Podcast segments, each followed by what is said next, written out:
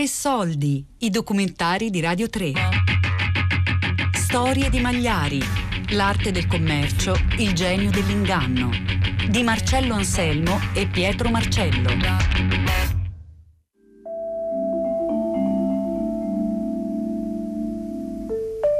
La consistente ondata di flussi migratori dal secondo dopoguerra agli anni 70 favorì la diffusione della vendita ambulante nel nord Italia e all'estero. In quegli anni di ristrettezze, quando l'economia era a brandelli, con pochi soldi in circolazione e scarsa disponibilità di tessuti, potersi comprare un vestito, farsi fare un cappotto era un lusso, poiché all'epoca per molti gli indumenti erano ricavati dal riciclo di tessuti e coperte militari.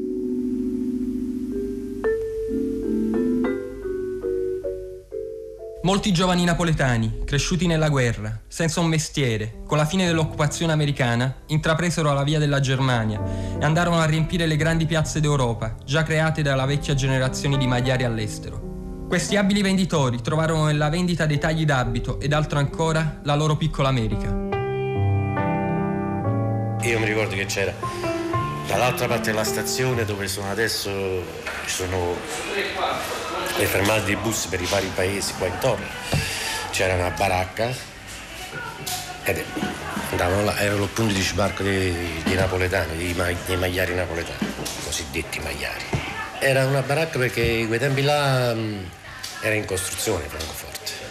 Poi c'era un altro, poi si è messo un altro ristorante un po' dopo, si chiamava il Mind Blick ed è vicino al fiume, è la prima strada vicino al fiume, qua dopo la stazione, andando verso il fiume, subito sulla destra si chiamava il Mind Blick. In questo, in questo punto adesso c'è un grande albergo, prima c'era un ristorantino italiano, si chiamava il Mind Blick. Il proprietario aveva il soprannome il minorenne, era proprio il punto poi dopo è diventato di tutti questi magliari. Beh, tanti anni fa eh, non eravamo, sì, eravamo ben voluti, però quando sentivano siciliani, napoletano, quelle dell'Alta Italia erano più ben volute perché loro pensavano sempre questi, sai, eh, capaci che un napoletano aveva un temperino in tasca per il suo lavoro, per tagliare un po' di spaghe, allora avevano paura anche di questi. Eravamo un po' mal, mal voluti, però poi con mano a mano si, si hanno incominciato a, a volerci bene. Diventavamo anche gli italiani. Perché loro se compravano, se compravano un po', se andavano nel negozio, quello che vendavamo noi lo pagavano il doppio. Io ho un ricordo buono di Magliari. Io conosco molti Magliari, erano per me eh, i migliori italiani, anche dal punto di vista sia professionale anche dal punto di vista scolastico, ci tenevano molto all'educazione dei loro figli, ci tenevano molto ad una eh, ottima formazione scolastica e di fatto io conosco molti figli di magliari che al giorno d'oggi hanno frequentato l'università e sono dottori. Quando siamo arrivati sono venuti alla stazione a prenderci, ci hanno portato nelle baracche perché allora erano baracche, anche se ben fatte, insomma erano, c'era tutto. Ma eravamo in questa ditta dove ero io, c'erano una quarantina di italiani. Eh, si viveva, doveva fare da mangiare, lavare, tutto. È comodo, c'erano i letti a, a Castello e se si era tre o quattro in una, in una baracca, anche di più, anche sei, sette, otto secondi. Poi piano piano la gente, ognuno si è preso il suo filo, si è preso una, si è preso una, una camera, un coso. E beh, là venivano, là venivano, no? Ma la, più fine settimana così venivano, perché sapevano erano tutti là, allora venivano. No? Ma non è che facevano questi affari. Ripeto perché anche nelle baracche c'erano anche tedeschi, i più compravano i tedeschi che non gli italiani. C'è stata sempre un'incomprensione fra il lavoratore italiano, il meridionale e il magliaro. Perché? Perché il magliare aveva il guadagno più facile del lavoratore. Allora, il magliare aveva la macchina, il magliare andava nei bar e spendeva magari 10.000 euro più facilmente e aveva la ragazza più facilmente. Il, il lavoratore, dopo aver lavorato 12 ore al giorno, che a loro non si lavorano 8 ore, 7 ore, eh, a parte la stanchezza, ma il sabato non aveva la possibilità di vestirsi in un modo un po' più... Eh, eh, allora c'è l'incomprensione, la gelosia, magari anche l'invidia, quel che sia. Eh, si separavano. Allora, è andata bene Mario, eh? Ti sei sistemato? Speriamo, ho incominciato stamattina. Però un po' è colpa nostra, sai. Bisogna muoversi, darsi da fare, cercare. Ci sono tanti mestieri al mondo, mica soltanto il piccone. Ma lo sai che questi commercianti guadagnano in un giorno? Quello che noi guadagniamo in un mese. Hanno tutti l'automobile. Eh già, che ti devo dire? Sarà gente istruita. Ma no, se hanno preso me. Ma poi è un lavoro regolare quello che fanno, perché la gente che guadagna molto così in fretta, sai. È gente che ci sa fare. Beati loro, che vuoi? Mica si rassegna come noi, che siamo tante pecore. Eh già. Deve essere il mio amico. Vedi, quello è il mio amico. Guarda che macchina che c'ha, eh? Beh, adesso vi devo lasciare, non posso far aspettare il mio amico. Ciao, eh? Ciao, Mario! Ciao, Lucchese, le fai sempre le statuine, vedrai che un giorno o l'altro te le venderò io, ciao! Chiamiamolo pur mestiere perché d'altronde non è un mestiere, è imbrogliare. Che alcuni dicono il mestiere, il mestiere, quale mestiere?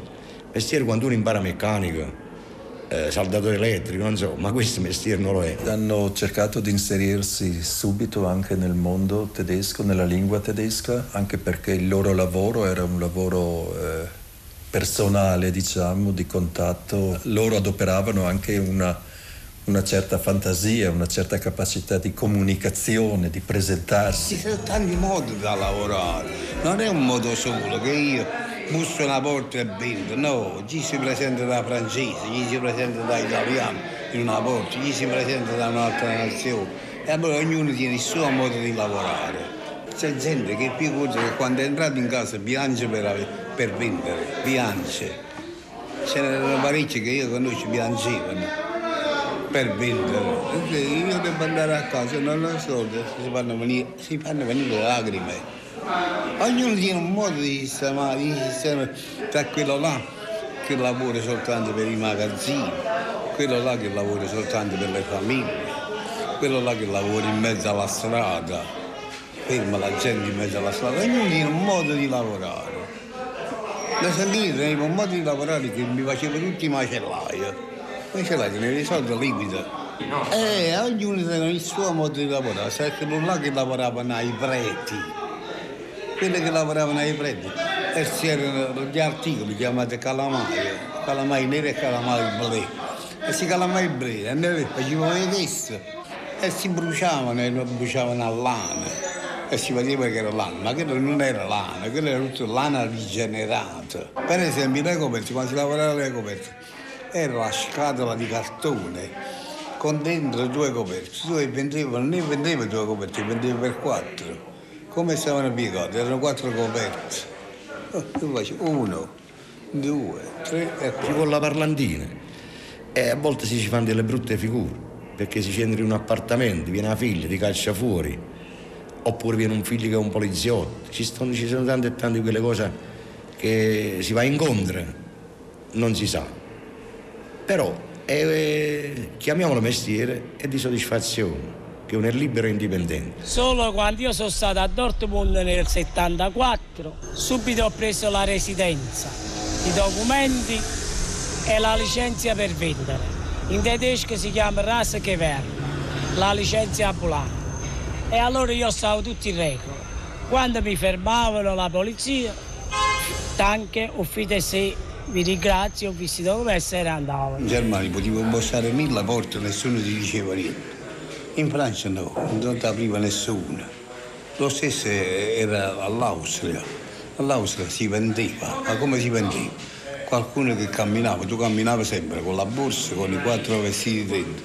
Camminando, camminava, vedevi qualcuno che apriva il portone. Lui entrava e tu entravi appresso a luce. 99 su 100 era venduto il pacco di quattro vestiti. 99 su 100. Era difficile che potevo tornare indietro senza vetro dovevo guardare, camminare sempre, camminare. non entravo in nessun negozio perché era proibito la vendita, anche in Austria era proibito la vendita. A casa si presentava alla donna, non agli uomini. Come si voleva presentare sia agli uomini che alla donna? E sotto era acqua, ecco, sopra c'era un po' di profumo. E quando si andava a odorare o a prendere la stecchetta che c'era vicina e si passava sulla mano, quello odorava perché sopra c'era il profumo. Ma sotto era acqua, spirito, diciamo così. È tutta questione di intelligenza i soldi dietro. Non ce l'ha mai dato a nessuno i soldi dietro. Ah, avevi i documenti per poter vendere. Avendo i documenti per me ne hai preso. Ti è piaciuto, l'hai pagato, hai fatto lavoro. I magliari erano anche un'anomalia selvaggia all'interno della grande migrazione operaia, un'anomalia capace di adattarsi sorprendentemente alla realtà che attraversava. allora erano tutti italiani, jugoslavi, poi sono venuti i turchi. 49 al 59 andavano a vendere ai tedeschi. Nel 60, quando sono arrivati i turchi, i napoletani hanno capito subito che una fonte di guadagno erano i turchi, perché i turchi venivano anche loro come i nostri meridionali, dall'Anatolia, dalle montagne, e prima di tutto avevano bisogno di tappeti per pregare, i tappetini piccoli. Allora lei vede perciò Rothman con radici, quelle di Leffe, le famose radici di Leffe, e, e, e hanno capito di portare i, i tappeti dai turchi. Eh, ogni, ogni, turco comprava 7 tappeti, 8 tappeti, 10 tappeti, poi mandavano anche a casa e si guadagnavano un sacco di soldi. Allora andavano nelle baracche, nelle baracche a vendere. Questo è stato dal 60 in poi, perché prima del 60 le baracche, nessuno andava a vedere le baracche. Chi è che andava a vedere le baracche? Si andava nei, nelle banche, negli studi di avvocati, negli ospedali, nelle famiglie private, eh, ma non, non le baracche. C'era uno che si chiamava Pascalo Cacà, che è morta, e l'altro, con precisione non mi ricordo il nome. Questo Pascalo Cacà faceva da italiano e l'amico faceva vestito da turco. Sono entrato in una villa, le sui figli che è la verità. Hanno bussato il campanello ed è uscita una donna. E questo amico mio Pasquale Cacà gli disse, signore, qui c'è un turco che dalla Turchia hanno portato i tappeti orientali. La donna ha visto quest'uomo tutto truccato da turco, ha chiamato il marito ed era un dottore e gli ha fatto entrare in questa villa con un tappete. Lo hanno aperto e il turco faceva sempre il turco. E Pascalo Cacà traduceva, però quello non parlava turco, parlava a mezza lingua napoletana. Signore buono.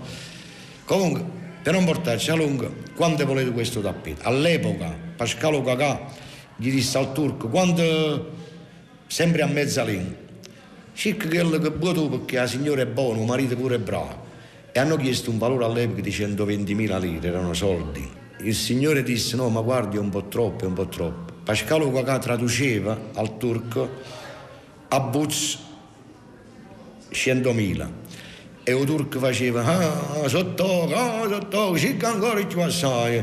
Insomma, non portarci la lunga. Questo Pascalo Quacà traduceva sempre a questi signori, traduceva, che traduceva, si capivano a mezza lingua All'ultimo il turco, sempre il turco vestita, il napoletano vestita turca, non voleva abbozzare. Abbozzare vuol dire non voleva lasciare il tappeto. Pascalo Cacà, per detto controllo, o già vai, tanta sfaccimmi pacca, rinda villa, frunca, franca, La signora ma cosa fa? Signore, questo è più napoletano messo, noi stiamo cercando di imbrugliare. Non hanno venduto niente e l'hanno cacciato a calcio pure a tutti e due. Questa è la pura sacrosanta verità chi non voleva abbuzzare faceva Allah, la mangiata raccia, sa signora, eh. Pascalo che per detto con togliere tuo figlio e buchinare, frunghi, fra, o gli vai tanta pacchera, ed è la verità, Pascalo cacà, però l'altro con precisione non mi ricordo chi è. È successo tanto in mezzo ai magliari che lei potrebbe fare veramente un film, ma ci sono tante e tante e tante di quelle cose da raccontare, madonna.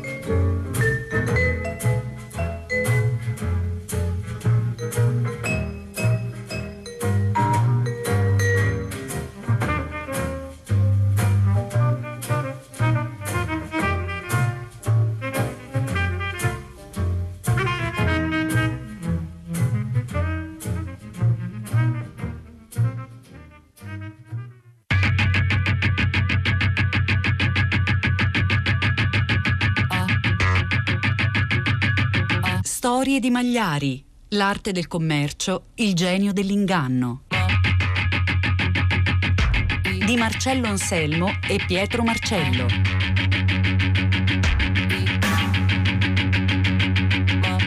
Tre Soldi è un programma a cura di Fabiana Carobolante, Daria Corrias, Giulia Nucci.